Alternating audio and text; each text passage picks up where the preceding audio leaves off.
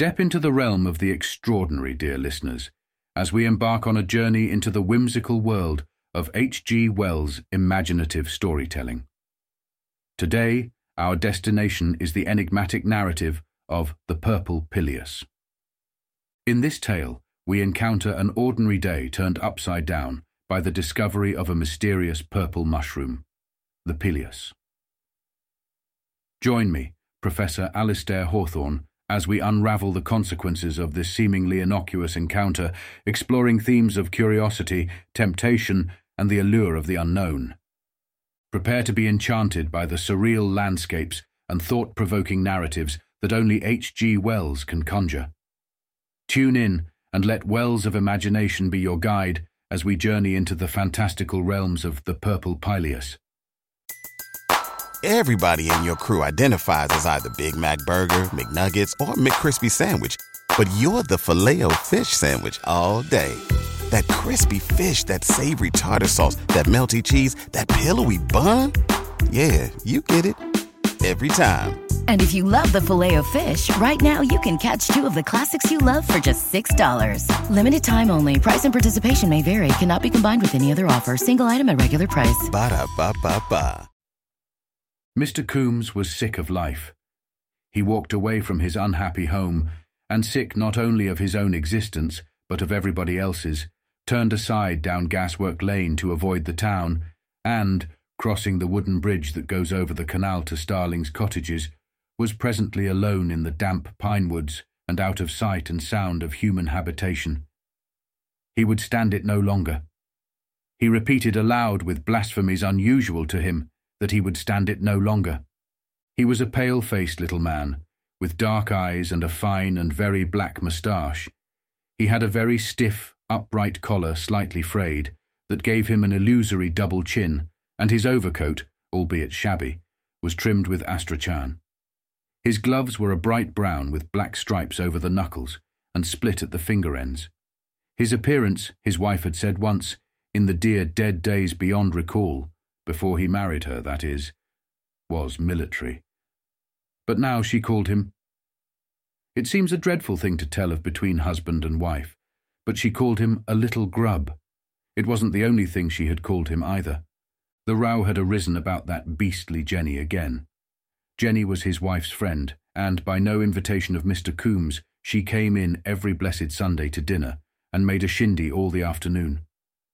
She was a big, noisy girl, with a taste for loud colours and a strident laugh. And this Sunday she had outdone all her previous intrusions by bringing in a fellow with her, a chap as showy as herself. And Mr. Coombes, in a starchy, clean collar and his Sunday frock coat, had sat dumb and wrathful at his own table, while his wife and her guests talked foolishly and undesirably, and laughed aloud. Well, he stood that, and after dinner, which, as usual, was late, what must Miss Jenny do but go to the piano and play banjo tunes, for all the world as if it were a weekday? Flesh and blood could not endure such goings on. They would hear next door, they would hear in the road. It was a public announcement of their disrepute. He had to speak. He had felt himself go pale, and a kind of rigour had affected his respiration as he delivered himself. He had been sitting on one of the chairs by the window. The new guest had taken possession of the armchair. He turned his head. Sunday, he said over the collar, in the voice of one who warns. Sunday. What people call a nasty tone it was. Jenny had kept on playing, but his wife, who was looking through some music that was piled on the top of the piano, had stared at him.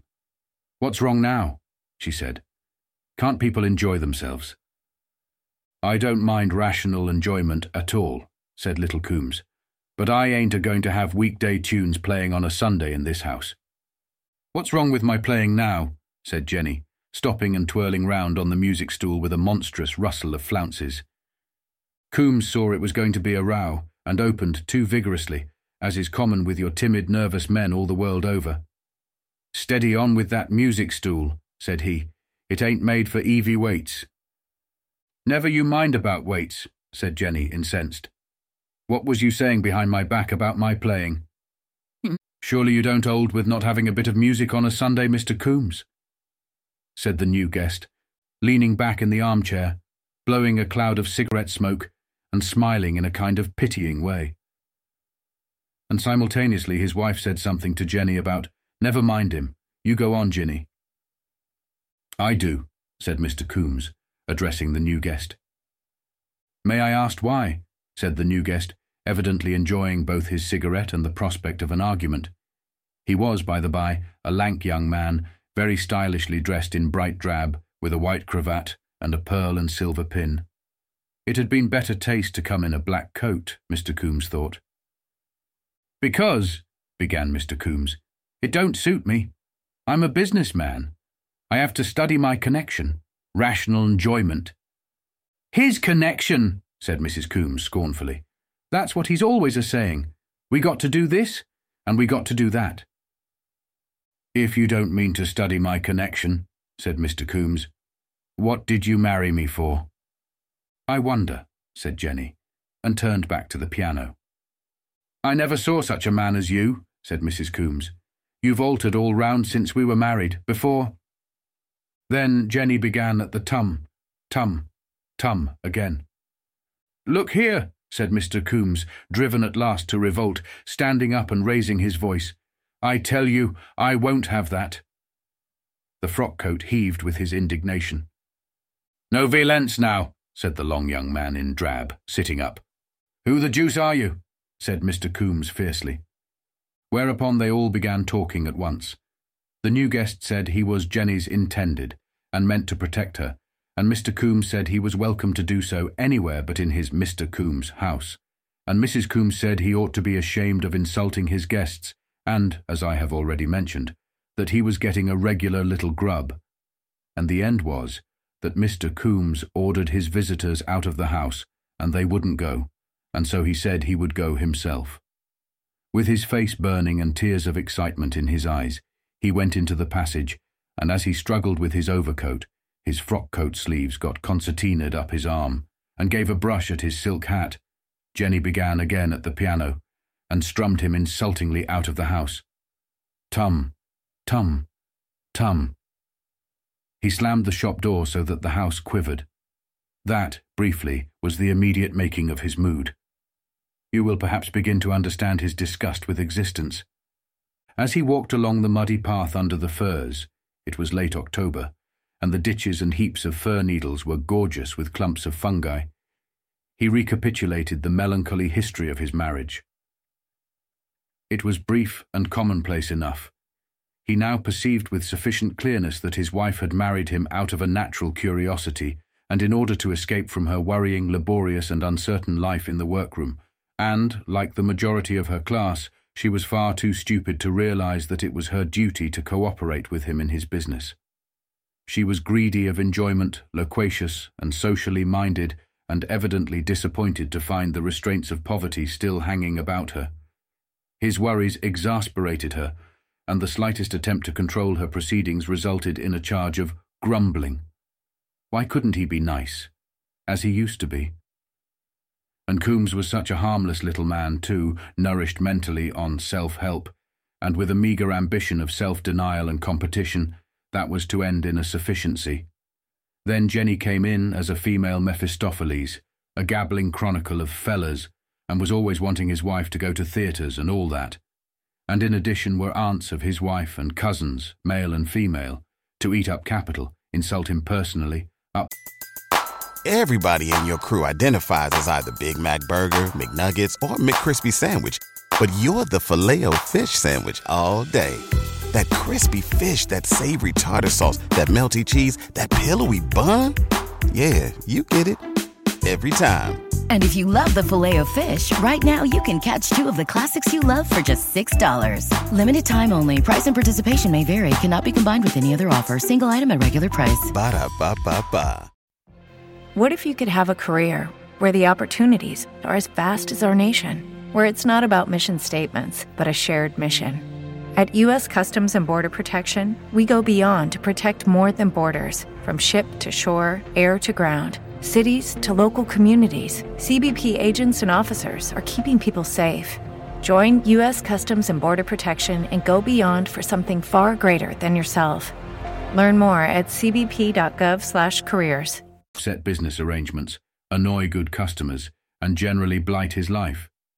It was not the first occasion by many that Mr. Coombes had fled his home in wrath and indignation, and something like fear, vowing furiously, and even aloud that he wouldn't stand it, and so frothing away his energy along the line of least resistance.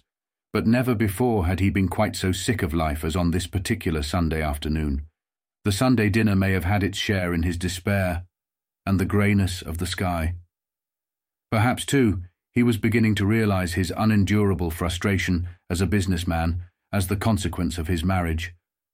Presently bankruptcy, and after that, perhaps she might have reason to repent when it was too late. And destiny, as I have already intimated, had planted the path through the wood with evil-smelling fungi, thickly and variously planted it, not only on the right side, but on the left. A small shopman is in such a melancholy position if his wife turns out a disloyal partner. His capital is all tied up in his business, and to leave her means to join the unemployed in some strange part of the earth. The luxuries of divorce are beyond him altogether. So that the good old tradition of marriage, for better or worse, holds inexorably for him, and things work up to tragic culminations. Bricklayers kick their wives to death, and dukes betray theirs. But it is among the small clerks and shopkeepers nowadays that it comes most often to a cutting of throats. Under the circumstances, it is not so very remarkable, and you must take it as charitably as you can. That the mind of Mr. Coombes ran for a while on some such glorious, close to his disappointed hopes, and that he thought of razors, pistols, bread knives, and touching letters to the coroner, denouncing his enemies by name, and praying piously for forgiveness. After a time, his fierceness gave way to melancholia. He had been married in this very overcoat, in his first and only frock coat that was buttoned up beneath it. He began to recall their courting along this very walk, his years of penurious saving to get capital, and the bright hopefulness of his marrying days. For it all to work out like this, was there no sympathetic ruler anywhere in the world? He reverted to death as a topic. He thought of the canal he had just crossed, and doubted whether he shouldn't stand with his head out, even in the middle. And it was while drowning was in his mind that the purple pileus caught his eye. He looked at it mechanically for a moment, and stopped and stooped towards it to pick it up, under the impression that it was some such small leather object as a purse. Then he saw that it was the purple top of a fungus, a peculiarly poisonous-looking purple, slimy, shiny, and emitting a sour odour.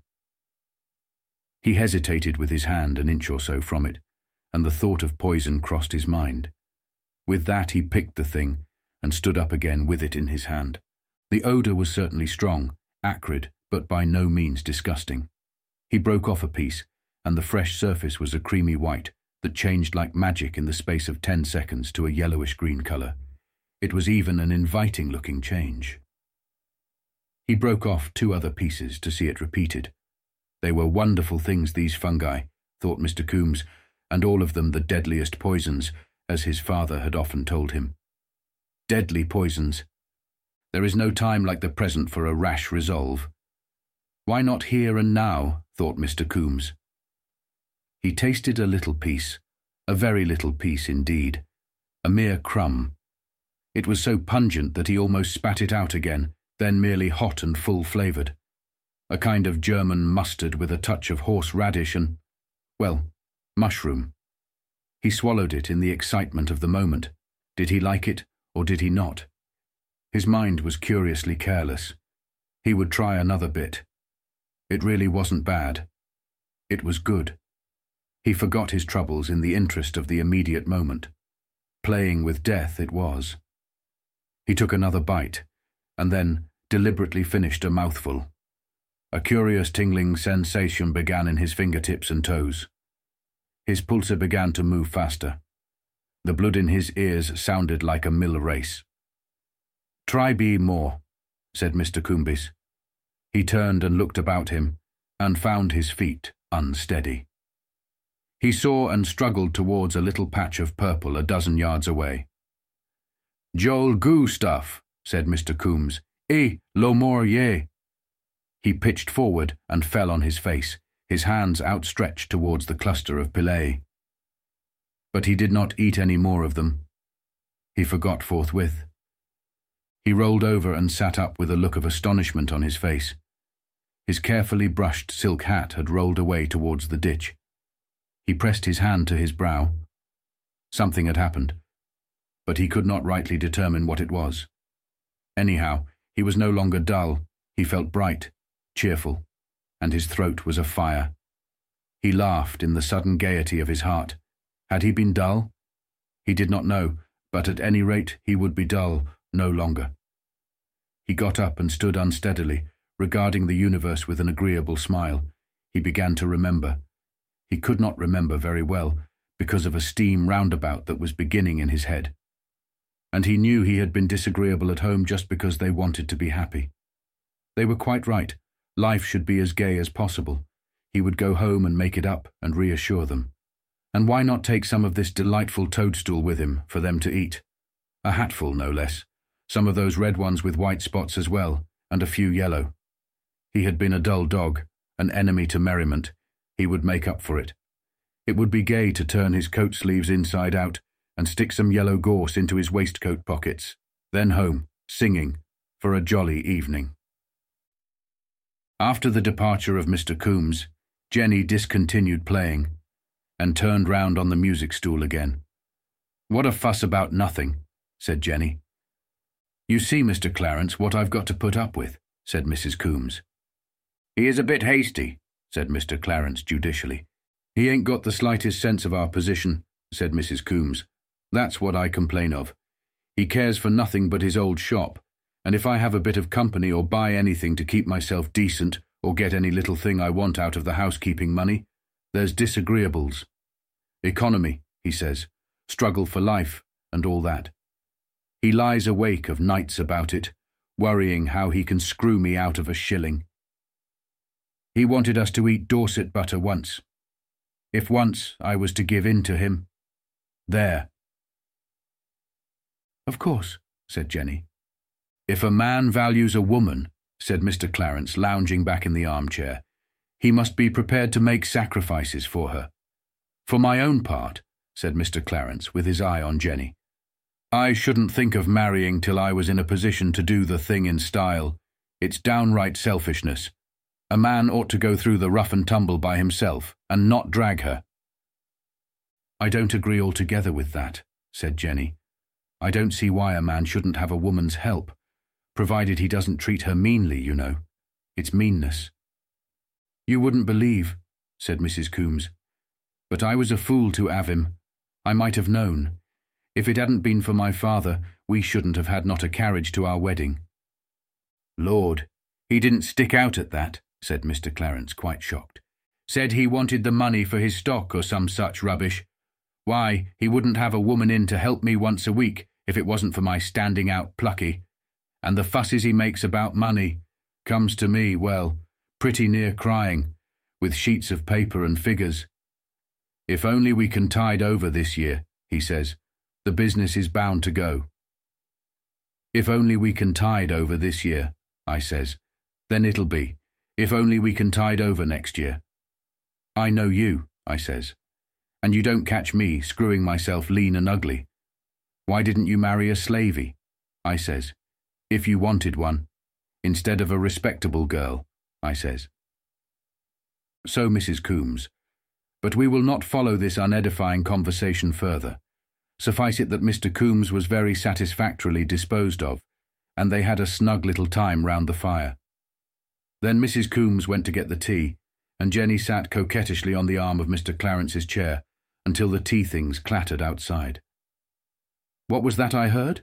asked Mrs. Coombes playfully, as she entered, and there was badinage about kissing. They were just sitting down to the little circular table when the first intimation of Mr. Coombes' return was heard. This was a fumbling at the latch of the front door. Here's my lord, said Mrs. Coombes. Went out like a lion and comes back like a lamb, I'll lay. Something fell over in the shop. A chair, it sounded like. Then there was a sound as of some complicated step exercise in the passage. Then the door opened and Coombes appeared. But it was Coombes transfigured. The immaculate collar had been torn carelessly from his throat. His carefully brushed silk hat, half full of a crush of fungi, was under one arm. His coat was inside out, and his waistcoat adorned with bunches of yellow blossom furze. These little eccentricities of Sunday costume, however, were quite overshadowed by the change in his face. It was livid white, his eyes were unnaturally large and bright, and his pale blue lips were drawn back in a cheerless grin. Mary, he said. He had stopped dancing to open the door. Rational enjoyment, dance. He made three fantastic steps into the room and stood bowing.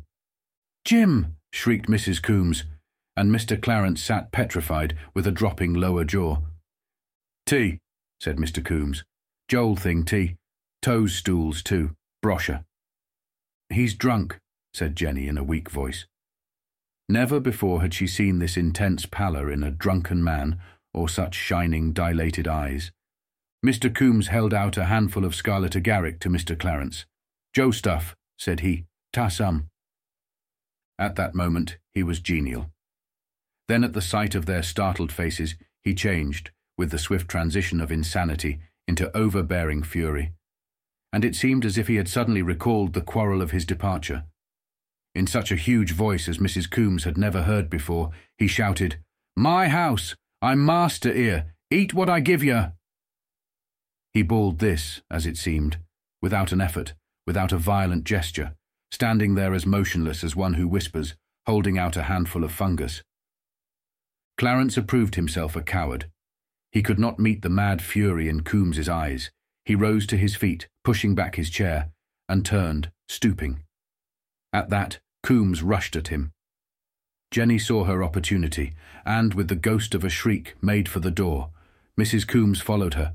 Clarence tried to dodge. Over went the tea table with a smash as Coombes clutched him by the collar and tried to thrust the fungus into his mouth. Clarence was content to leave his collar behind him and shot out into the passage with red patches of fly agaric still adherent to his face. Shut him in, cried Mrs. Coombes, and would have closed the door, but her supports deserted her. Jenny saw the shop door open and vanished thereby, locking it behind her, while Clarence went on hastily into the kitchen. Mr. Coombes came heavily against the door, and Mrs. Coombes, finding the key was inside, fled upstairs and locked herself in the spare bedroom. So the new convert to joie de vivre emerged upon the passage, his decorations a little scattered, but that respectable hatful of fungi still under his arm. He hesitated at the three ways and decided on the kitchen. Whereupon Clarence, who was fumbling with the key, gave up the attempt to imprison his host and fled into the scullery, only to be captured before he could open the door into the yard. Mr. Clarence is singularly reticent of the details of what occurred. It seems that Mr. Coombes's transitory irritation had vanished again, and he was once more a genial playfellow. And as there were knives and meat choppers about, Clarence very generously resolved to humour him, and so avoid anything tragic. It is beyond dispute that Mr. Coombes played with Mr. Clarence to his heart's content. They could not have been more playful and familiar if they had known each other for years. He insisted gaily on Clarence trying the fungi, and after a friendly tussle, was smitten with remorse at the mess he was making of his guest's face. It also appears that Clarence was dragged under the sink and his face scrubbed with the blacking brush, he being still resolved to humour the lunatic at any cost, and that finally, in a somewhat dishevelled, chipped and discoloured condition, he was assisted to his coat and shown out by the back door, the shopway being barred by Jenny. Mr. Coombes's wandering thoughts then turned to Jenny. Jenny had been unable to unfasten the shop door, but she shot the bolts against Mr. Coombes's latchkey and remained in possession of the shop for the rest of the evening. It would appear that Mr. Coombes then returned to the kitchen, still in pursuit of gaiety, and, albeit a strict good Templar, drank, or spilt down the front of the first and only frock coat, no less than five bottles of the stout Mrs. Coombes insisted upon having for her health's sake. He made cheerful noises by breaking off the necks of the bottles with several of his wife's wedding present dinner plates, and during the earlier part of this great drunk, he sang divers merry ballads. He cut his finger rather badly with one of the bottles, the only bloodshed in this story, and what with that, and the systematic convulsion of his inexperienced physiology, by the licorice brand of Mrs. Coombes's stout, it may be the evil of the fungus poison was somehow allayed. But we prefer to draw a veil over the concluding incidents of this Sunday afternoon. They ended in the coal cellar, in a deep and healing sleep. An interval of five years elapsed. Again it was a Sunday afternoon in October, and again Mr. Coombes walked through the pine wood beyond the canal. He was still the same dark-eyed, black-moustached little man that he was at the outset of the story, but his doubletine was now scarcely so illusory as it had been. His overcoat was new, with a velvet lapel and a stylish collar with turned-down corners, free of any quarsis starchiness, had replaced the original all-round article. His hat was glossy, his gloves newish, though one finger had split and been carefully mended. And a casual observer would have noticed about him a certain rectitude of bearing, a certain erectness of head that marks the man who thinks well of himself. He was a master now, with three assistants. Beside him walked a larger sunburnt parody of himself, his brother Tom, just back from Australia. They were recapitulating their early struggles, and Mr. Coombes had just been making a financial statement.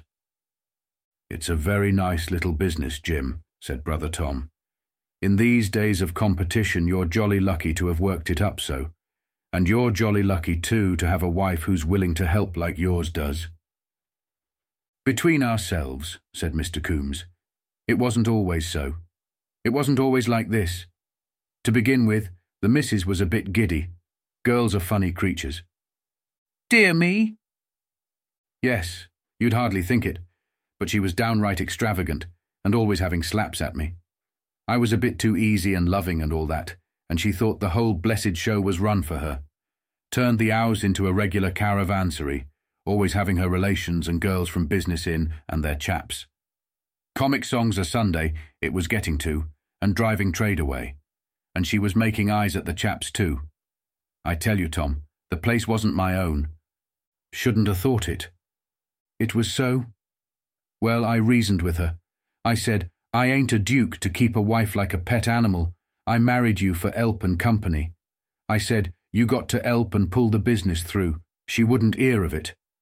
Very well, I says. I'm a mild man till I'm roused, I says, and it's getting to that. But she wouldn't hear of no warnings. Well? It's the way with women. She didn't think I it in me to be roused. Women of her sort, between ourselves, Tom, don't respect a man until they're a bit afraid of him. So I just broke out to show her. In comes a girl named Jenny, that used to work with her, and her chap. We had a bit of a row, and I came out here. It was just such another day as this, and I thought it all out. Then I went back and pitched into them. You did? I did. I was mad, I can tell you. I wasn't going to hit her if I could help it, so I went back and licked into this chap, just to show her what I could do. He was a big chap, too. Well, I chucked him and smashed things about and gave her a scaring, and she ran up and locked herself into the spare room. Well? That's all? I says to her the next morning. Now you know, I says, what I'm like when I'm roused. And I didn't have to say anything more. And you've been happy ever after, eh? So to speak. There's nothing like putting your foot down with them. If it hadn't been for that afternoon, I should have been tramping the roads now, and she'd have been grumbling at me, and all her family grumbling for bringing her to poverty. I know their little ways. But we're all right now, and it's a very decent little business, as you say. They proceed on their way meditatively. Women are funny creatures, said Brother Tom. They want a firm hand, says Coombes. What a lot of these funguses there are about here, remarked Brother Tom presently. I can't see what use they are in the world. Mr. Coombes looked. I say they're sent for some wise purpose, said Mr. Coombes. And that was as much thanks as the purple Pileus ever got for maddening this absurd little man to the pitch of decisive action, and so altering the whole course of his life. The End As we bid adieu to the whimsical world of the purple pileus, let us carry with us the sense of wonder and curiosity that H.G. Wells so masterfully evoked. Join me, Professor Alastair Hawthorne, in marvelling at the mysteries of the unknown and the transformative power of imagination. Until our next journey into the fantastical realms of storytelling, may the allure of the purple pileus linger in your dreams. Farewell, dear listeners, until we embark on our next adventure in wells of imagination.